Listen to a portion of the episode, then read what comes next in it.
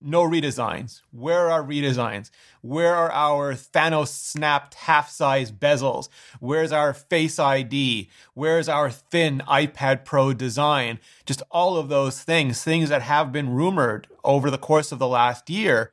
I'm Rene Ritchie, and welcome back.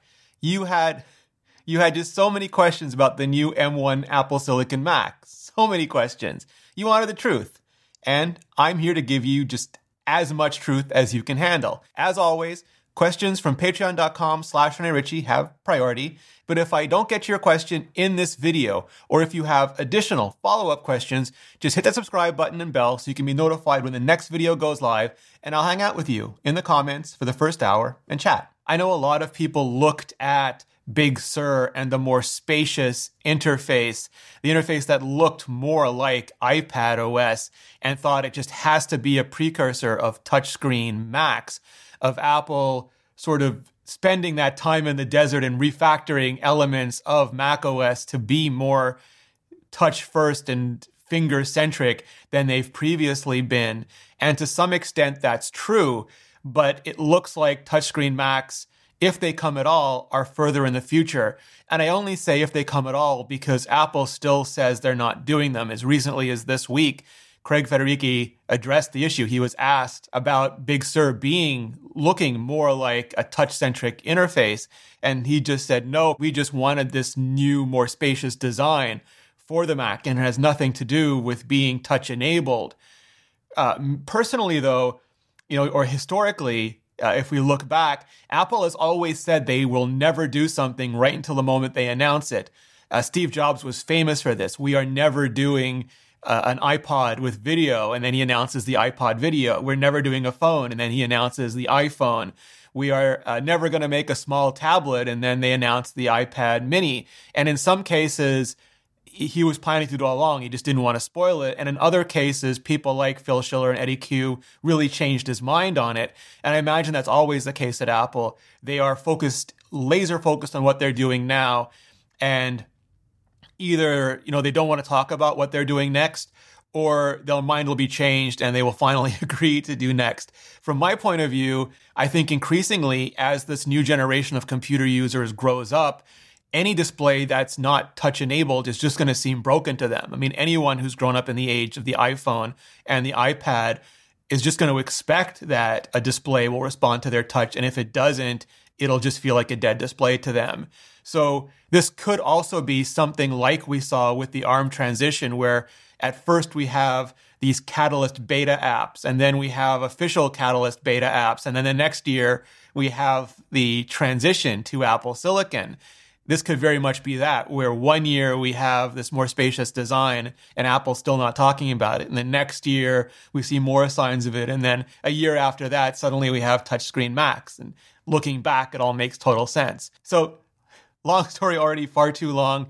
No touchscreens yet. Apple's still saying no touchscreens, but for me at least, I'm hoping the future is super promising. Ian Blackburn, what about eGPU support? Would that even work? The short answer is no. The medium length answer is that Apple is only currently supporting Apple GPUs on Apple Silicon Macs, and there is just no uh, support for any additional GPUs. And since Apple doesn't make external GPUs, there is no support for external GPUs, at least at this time. And whether Apple decides to make their own eGPUs or there's some sort of architecture for adding additional GPUs, I think that's super interesting. But that's probably later in the transition cycle when we start to get to things like the Mac Pro or maybe even post transition. Jeffrey David Maricini on Patreon. Hope I pronounced your name right, Jeffrey. Let me know. Is there any indication of throttling for the M1 equipped MacBook Air? My fanless 12 inch MacBook throttled hard at times. So, excellent question. So, the way it works is that first the SoC, the M1 itself, will handle as much uh, heat as it can. And that will go into the aluminum heat spreader that's in the MacBook Air. And when that starts to max out, it'll go to the actual aluminum casing, the chassis of the MacBook Air. And only at the point where that starts to hit maximum temperature will the processor start to throttle down. But the whole point of the MacBook Air and it being um, fanless is that it's for people who are willing to trade the sustained performance for the quiet. And I keep making this joke. It's like parents, you know, we don't want anything else. We just want quiet. So if maximum sustained performance is your thing, you're going to definitely want to look at the MacBook Pro. But if being utterly silent, having that no fan design is important to you, then yes, you're giving up some sustained performance. I think throttling in general has been massively misunderstood. I think it was just completely poorly, badly reported for years by people who knew how to download and press a button on a benchmark and sort of parrot everything else they heard on the internet, but really didn't understand how modern silicon works at all. And now everyone is paranoid about throttling. But processors have always, always been heat managed. And that's not necessarily a bad thing. You just have to choose the right trade off for the workload that you want. And that might be the MacBook Air, but it also might be something like the Mac Pro. Aziz Rahman on Patreon. Why have they maxed out the RAM at 16 gigabytes and the hard drive at 2 terabytes? And this is also a really, really common question. And I think there's just this huge misconception, this really weird, I don't want to say mass hallucination, but mass selective memory for people who are in the tech space, primarily like tech Twitter, tech YouTube, is that we all tend to buy the higher end of things and forget about the lower end. But the MacBook Air and MacBook Pro that these models are replacing only ever had up to 16 gigabytes of RAM and up to two terabytes of disk storage. And even that, the disk storage part is relatively new. If you go back to 2016, when Apple introduced what I'll call the current design generation of the MacBook Pro, they introduced this weird hybrid. But we challenged our team to take this new design, this 13 inch MacBook Pro, and could they make a model that would be really exciting for customers who would traditionally pick a MacBook Air? They kept that around, that first generation went around for a while, and then replaced it with a touch bar version that still only had two ports. And that version has always maxed out at 16 gigabytes and I think recently went up to two terabytes. So what Apple did with these two machines was make identical replacements just using the M1 chip because the M1 chip is ideally suited to replace these machines. And the reason for the constraint on both those original Intel machines and the new M1 Apple Silicon machines is LPDDR4, low power DDR4 memory. Apple uses their own special, even slightly more ultra efficient version, which I think they call LPDDR4X. And both on the Intel machines and apparently on the new M1 machines, that's just limited to 16 gigabytes right now, which is why those original Macs had that limit. Apple has gone higher on the higher end Macs, but it's done it by dropping the low power and going straight to DDR4 RAM and just sucking it up and putting more battery into the machine to compensate for it. But those original machines and these machines were meant to be at the ultra low power end of the spectrum. The story here is just battery life, battery life, battery life. And even more than the Intel versions, these Apple Silicon, these M1 versions prioritize battery life. And I think that's the big part of the story that keeps getting lost is that yes, there are only two ports. And yes, there's only 16 gigabytes of RAM maximum. Uh, but that is identical to the Intel machines. What is different is that the performance, by all indications, is so much better. And the battery life, by all indications, is just so, so, so much better that there's really no comparison. The limits on one end are the same, and the limits on the other end are just being shattered. For the Mac Mini, it's a little more interesting because Apple used to have an inexpensive entry level Mac Mini. And then more recently, I think 2018, they replaced that with the current Intel Mac Mini, which went to space gray. It switched from silver to space gray to show that it was meant to be more pro. And it did have those higher end specs, including much higher RAM limits. But this Mac Mini is silver again. And I think that's meant to show that this is very much a consumer version and that it is using the same M1 chip uh, limited absolutely in the RAM and in the storage capacity, but it's doing this at 100 bucks less to sort of reintroduce that entry level lower end Mac Mini. And then I expect uh, sometime next year when Apple introduces the next level chips, like theoretically an M1X chip that's going to go into the higher end MacBook Pros and probably the lower end iMacs, that there'll also be a new Mac Mini, a new M1X, uh, or whatever Apple calls it, Mac Mini, that will get the space gray color back and will fit exactly will be an exact replacement for the Intel Mac Mini that Apple is currently still selling. Uh, and I think that's the biggest clue here is that Apple is currently still selling it because it is not meant to be a replacement. The same way they're currently still selling the Intel version of the higher end 13 inch MacBook Pro because the M1 version is not meant to be a replacement for that machine, at least not yet. Joshua Gonzalez Neal on Patreon asks, why did Apple target the MacBooks and Mac Mini but not an iMac?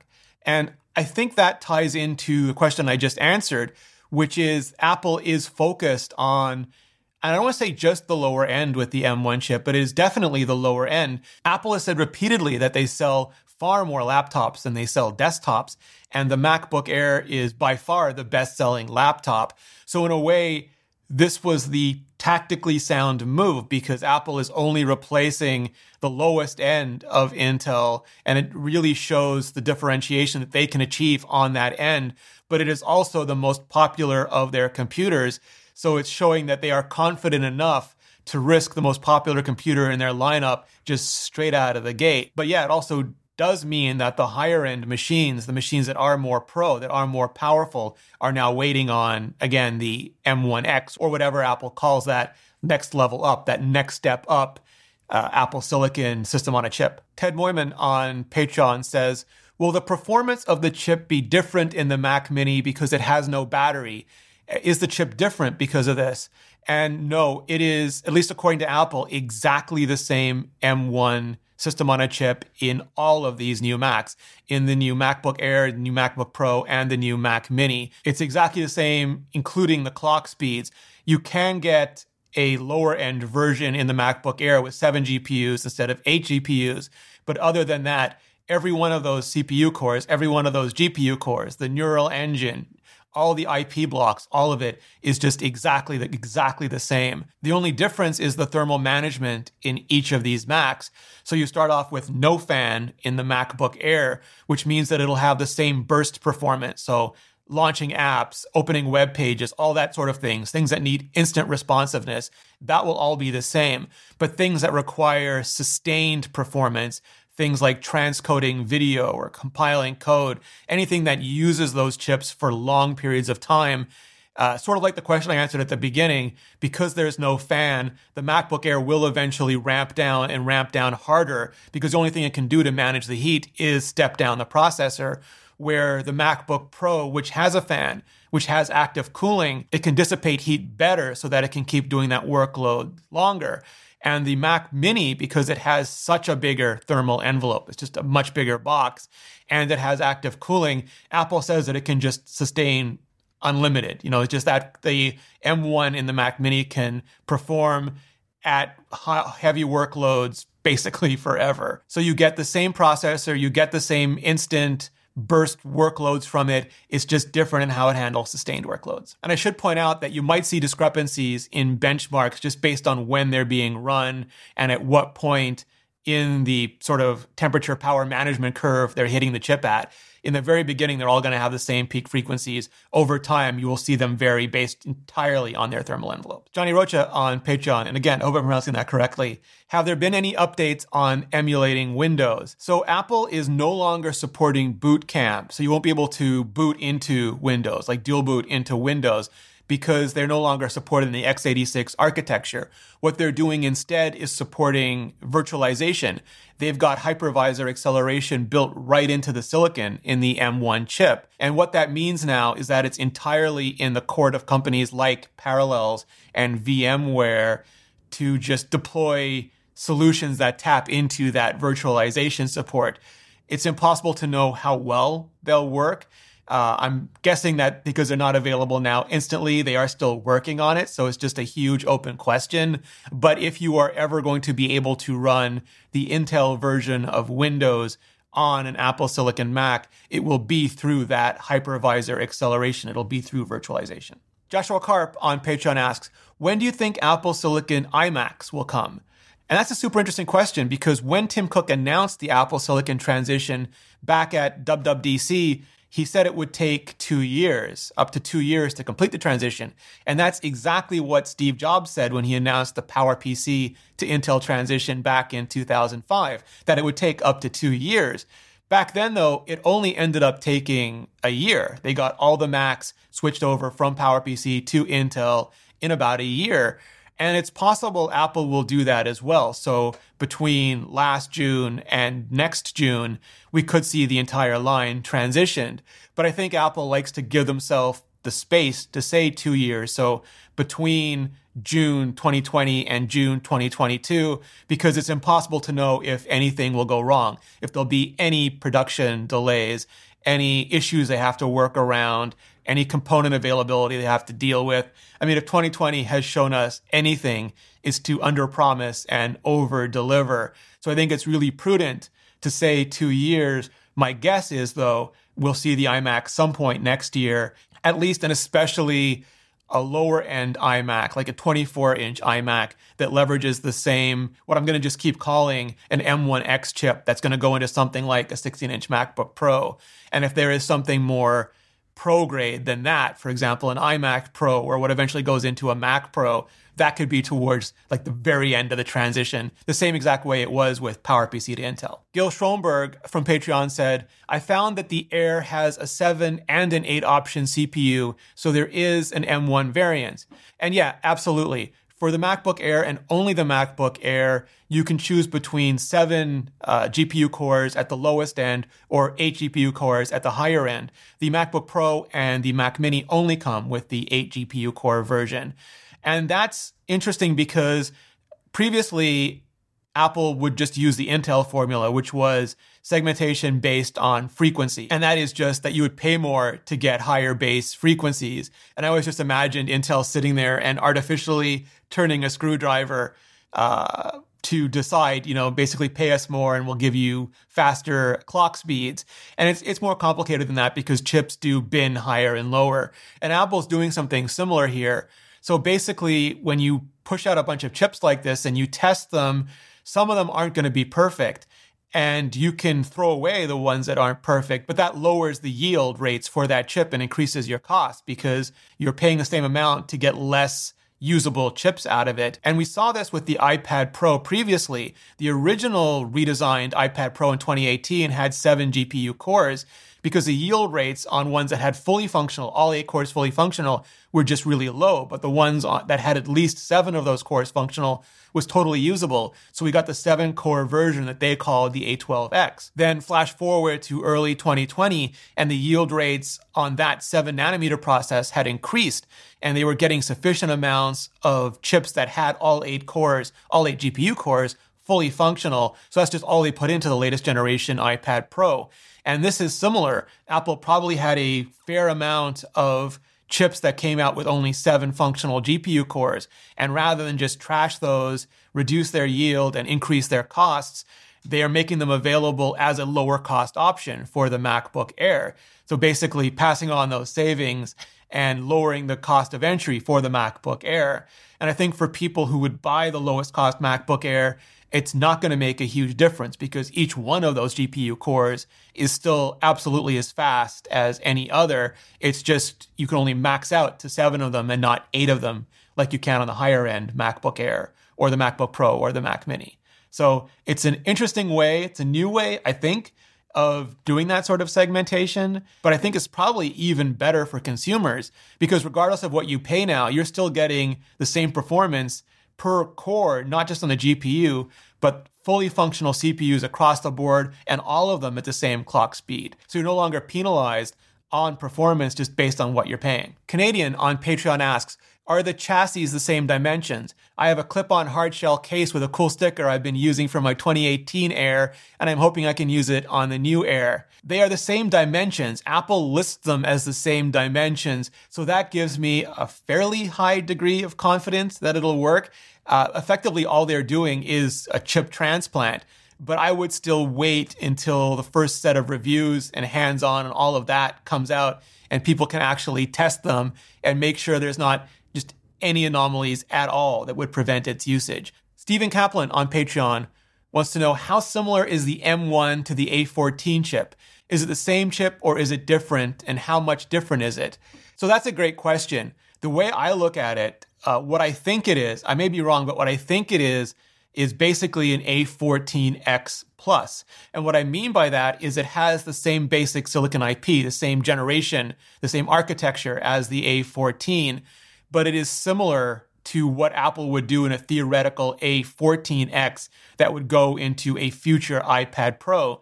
And that is add those extra two high performance Firestorm CPU cores and those extra four GPU cores that they would typically add to whatever generation of iPad Pro they're releasing. But then the plus part would be the Mac specific stuff. So, for example, this the M1 has Thunderbolt uh, controllers, which you don't find on the A14 version. So again, you take the A14, you add the extra cores, and then the Mac, the the Mac stuff that you need for Macs, but you wouldn't want the overhead for, especially in an iPhone. Robin Harley on Patreon says the 16 gigabyte RAM limit on all the M1 models sounds constrained.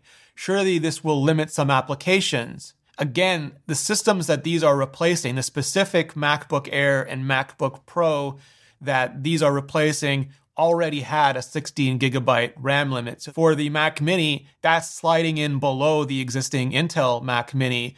Uh, because it's silver and not space gray, and that's how you can tell it's for consumers and not for pros. And so, yes, it's it is more RAM constrained than the Pro models, but it's also not the Pro model that I expect we'll see uh, get uh, transitioned next year. But in terms of constraints in general, I think the same thing will be true with Apple Silicon. That was true with those Intel models. Uh, because of their obsession with low things like uh, low power RAM that they've had to get used to under Intel, which had that same hard limit for the low power versions of things like DDR4 RAM they've gotten really good at using memory compression, using things like those ultra fast SSDs for swap that in many cases, certainly not all cases, but in many cases, are transparent to the user. Uh, you don't realize you've hit a RAM limit because it's swapping in and out so fast.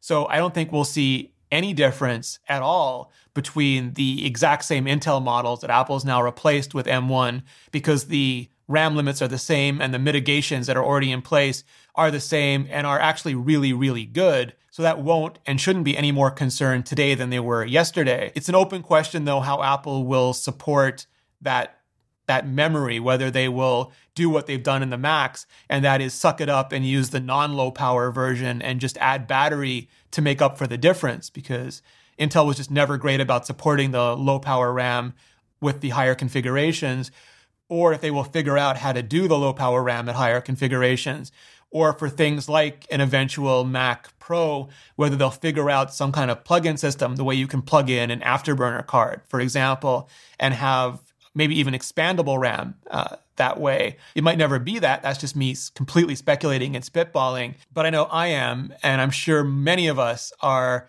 interested to see just if and how they figure all that out. Tyler Stalman on Twitter and Hey Tyler Stalman, if you haven't already, check out his channel. Amazing, amazing photography and videography videos. And Tyler asks, I'm most curious about the performance difference between the three machines. How much does active cooling matter? So I think if your workload is based, you know, heavily on documents and web browsing and email and messaging and those sorts of things, you will notice no difference at all because the clock speeds are the same between the MacBook Air and the MacBook Pro and the Mac Mini. Anything that sort of benefits from those peaks, those bursts, but doesn't require the sustained workloads at all, you'll see no difference. If you are doing things like transcoding large media files, or compiling large amounts of code, anything that does require the processor to be lit up for long extended periods of time, I think that's when you'll start to notice, especially the longer those workloads last, the more you'll notice because the MacBook Air will have to eventually ramp down clock speed just to prevent itself from overheating, where the MacBook Pro will be able to go longer and the Mac Mini will just basically be able to go forever.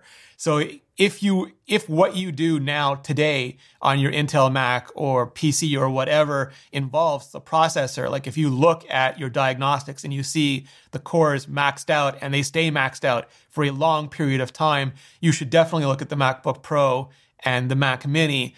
But if you almost never see them stay maxed out, if they burst, if they go up quickly and they go back down, or you know they're never close to the top, uh, you should be absolutely fine on any of them. Matt Fandango on Twitter says the mini specs page says it can run two displays, one on Thunderbolt, one on HDMI, and that seems strange. Uh, any clarification? Can it run two displays via Thunderbolt? And no, it can't. That is, I want to say, a weird uh, characteristic of the M1 Macs previously on the exact same Intel models that these M1 models are replacing, you could run up to one 5K display or up to two 4K displays over Thunderbolt, and then also one up to 4K display with an HDMI adapter, a Thunderbolt to HDMI adapter. With the new M1 Macs, the highest level has gone up. You can now run up to one of Apple's 6K Pro Display XDRs off of Thunderbolt, but you can no longer run two 4K displays. You can only run one 4K display. And if you want to run an additional one, you have to do it over that Thunderbolt to HDMI adapter and over HDMI 2.0. And that is just strange, quirky, and probably just the result of the architectural choices they had to make either to support the Pro Display XDR or uh, just in general for the chipset.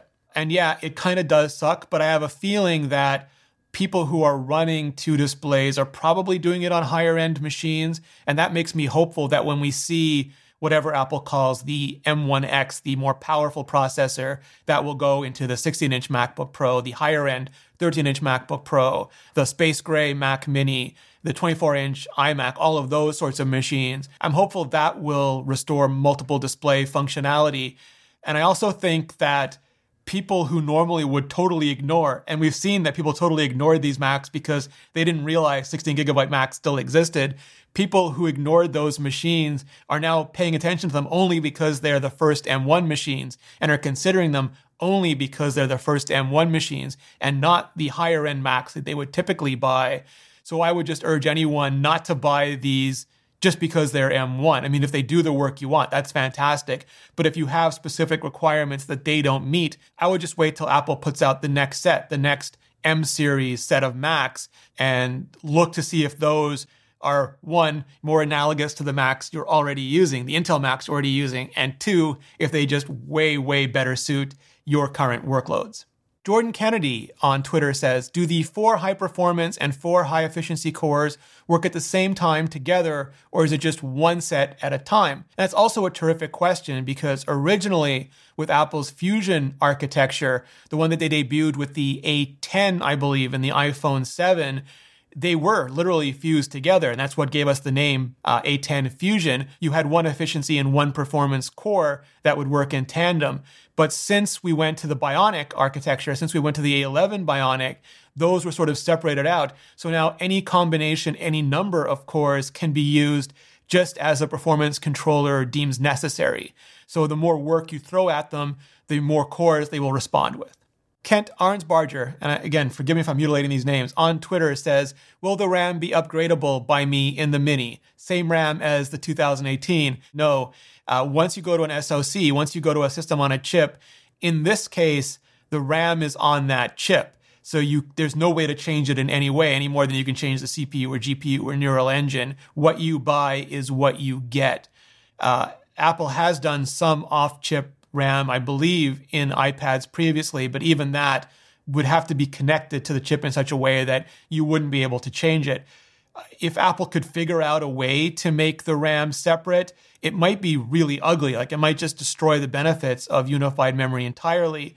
Or maybe they can do something super clever. Like I mentioned earlier, maybe they could have a modular system that lets you plug it in and it just handles all of that.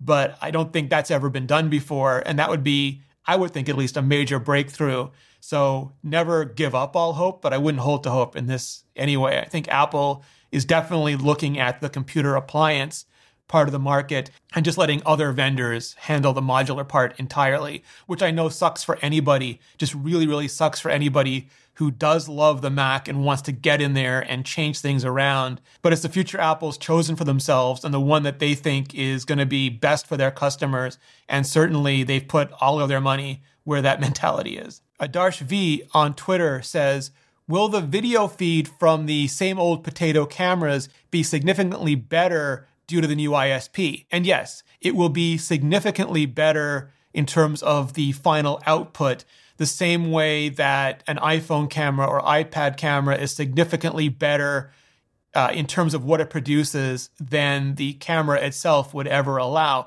You are still dealing with a 720p camera, so just the amount of data that it pulls in is limited by that. And those, by the way, are limited by the thinness of the lid.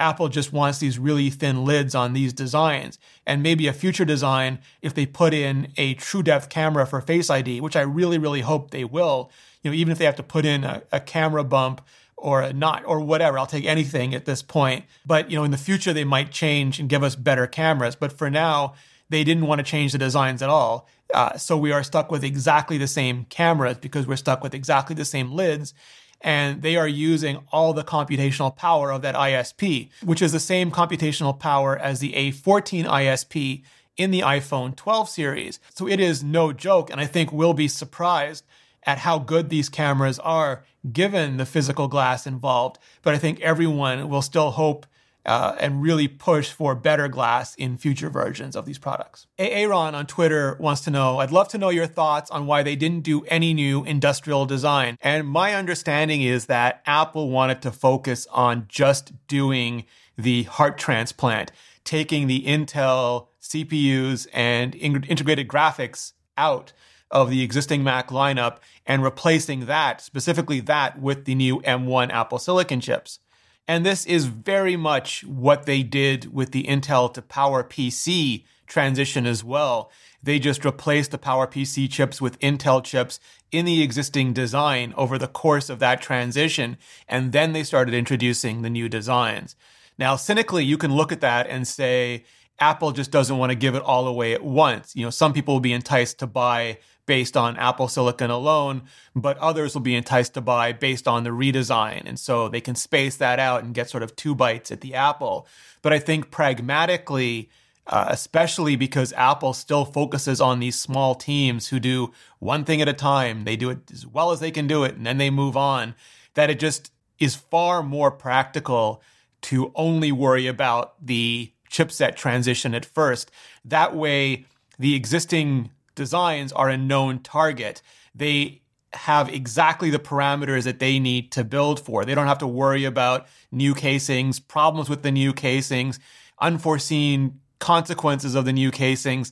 They can just take what is known, what is established, what they have rock solid data for, and just focus on getting the chipsets into there. It's the difference between shooting an arrow into a target and shooting an arrow into another arrow at a moving target. Know, that then both arrows have to hit that moving target. So I am super disappointed about it as well. I've been dying for the, you know, 14 inch MacBook Pro, for uh, a Mac Mini that's the size of an Apple TV, all of those things. But this was very much just a focus on the Apple Silicon this time. And then I expect the transition to follow through with the existing designs and then Apple to start introducing new designs once we get past the transition. So this is the official start internally of the next generation of Macs, and that'll be the official start externally. Mohammed Hafsa asks, does it come with a charger? And well played. well played. Yes, all of the Macs come with a, well, I believe the Mac Mini has always plugged into a wall directly. It doesn't have a discrete cable and plug system because it's not a portable. You just plug it in and leave it in. And if I'm remembering that wrong, just let me know in the comments. But if you go to the tech spec page for either one of the MacBooks, the Air or the Pro, and you scroll down, you'll get a beautiful picture of everything that comes in the box. And that includes a 30 watt charger for the MacBook Air and a, I think it's a 61 watt charger for the MacBook Pro. David Horanek, and I know I pronounced that wrong, so apologies, on Twitter says, Did Apple just remove the fan on purpose from the Air so there's a bigger difference between the Air and the Pro? They are too similar now. And yes, but I don't think in the way you're implying. I think since Apple introduced the 12 inch MacBook, which had no fan, they've there's been this market for whisper quiet, highly portable, ultralight MacBooks. And since they discontinued that 12 inch MacBook. Instead of replacing that, at least so far, they've pushed the Air more into that niche. And they couldn't do it previously because the Intel chipset they needed to drive it at at least approaching acceptable performance levels required a fan in that chassis. There was just no way to maintain its performance without a fan. But because the M1, the Apple Silicon, is so much more efficient, they can now maintain that performance level. They can have a better performance level without needing a fan. So instead of creating an artificial difference, they are creating more options. They are giving people more options because there are absolutely people who do not need those levels of sustained performance and in a heartbeat would trade that for just never having to hear a fan again. And then there are people who may not love hearing a fan, but are willing to put up with it to get those higher performance, those higher sustained performance levels. And both of them now have a choice. Neither of them are just sitting there being all pissed off all day. Rishi O on Twitter says, What does the M stand for? If it's Mac, then I guess we won't see it in the iPad. And yes, it's Mac. I think for a while now, not with the A series because that was first, but for a while now, we've seen Apple just be very hyper literal about the names we got the original M series, which was the motion processor, the sensor fusion hub, that was eventually just integrated away into the A series. And then we got like the W series for wireless, which is now exclusive to the Apple Watch, and the S series for system in package, which is also exclusive well, not exclusive anymore. That started with the Apple Watch and is now also in the HomePod Mini. And then we got the H series for headphones, which is in the AirPods and AirPods Pro. So Apple seems to really like the idea of matching the letter to the purpose of the silicon. And we won't see it in the iPad because there's no need to. The iPads use the A series, the same as the iPhones, and a theoretical A14X would be nearly identical to an M1. It just wouldn't have the Mac specific stuff like the Thunderbolt controllers, like the hypervisor support, like the Rosetta support that you don't need on an iPad. So they are siblings, absolutely very similar architecture, IP generation, all of that. It's just better to have those small amounts of specificity where you need them. Arvid on Twitter says no U1 chip. And no, no U1 chip. And it would have been nice just to have, in terms of aiming airdrop, absolutely. Uh, and for the laptops, theoretically, a find my network improvement that really ties into those. For things like car keys, you know, you're never going to carry your Mac Mini around and use that to unlock your BMW and turn it on. So I would have loved to see it. I am bummed that we didn't see it, and I do hope that we see it on the higher end, on what I'm just going to keep calling the M1X chipset until Apple names it otherwise. John Collins asks, How well will M1 hardware run legacy Intel apps, worthless or fine? And we'll have to wait till we start seeing the early reviews trickle in to know for sure. But Apple is being supremely confident about this.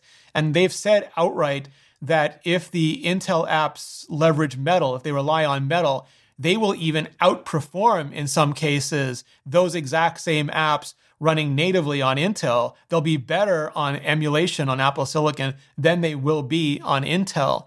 And if Apple's doing any sort of other, uh, I don't want to call it magic, but if they're being really clever with how the IP works, if there's any Rosetta specific IP in these chipsets, then we could well see performance that well exceeds our expectations, at least in a lot more apps than might otherwise be the case.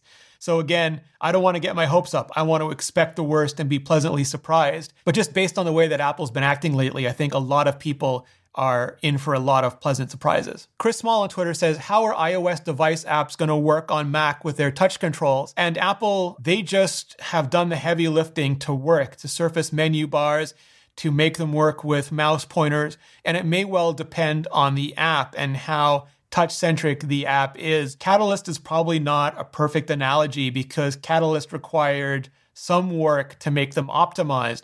But I think in terms of what Apple did to automate, to handle a lot of the heavy lifting for Catalyst, they're just going to leverage for iOS and iPadOS apps and the basic translation stuff will all just work. Now, if I didn't get to your question in this video, or if you have any additional questions at all, you can join my members only Discord at patreon.com slash Ritchie, or just hit that subscribe button and bell so that you're notified when the next video goes live. And I'll make sure I hang with you in the comments and chat for the first hour or so. For a ton more though, for a ton more on Apple Silicon Macs, click on the playlist above. I'm doing in-depth analysis, reviews, just everything, and lots more to come. So click on that playlist, and I'll see you next video.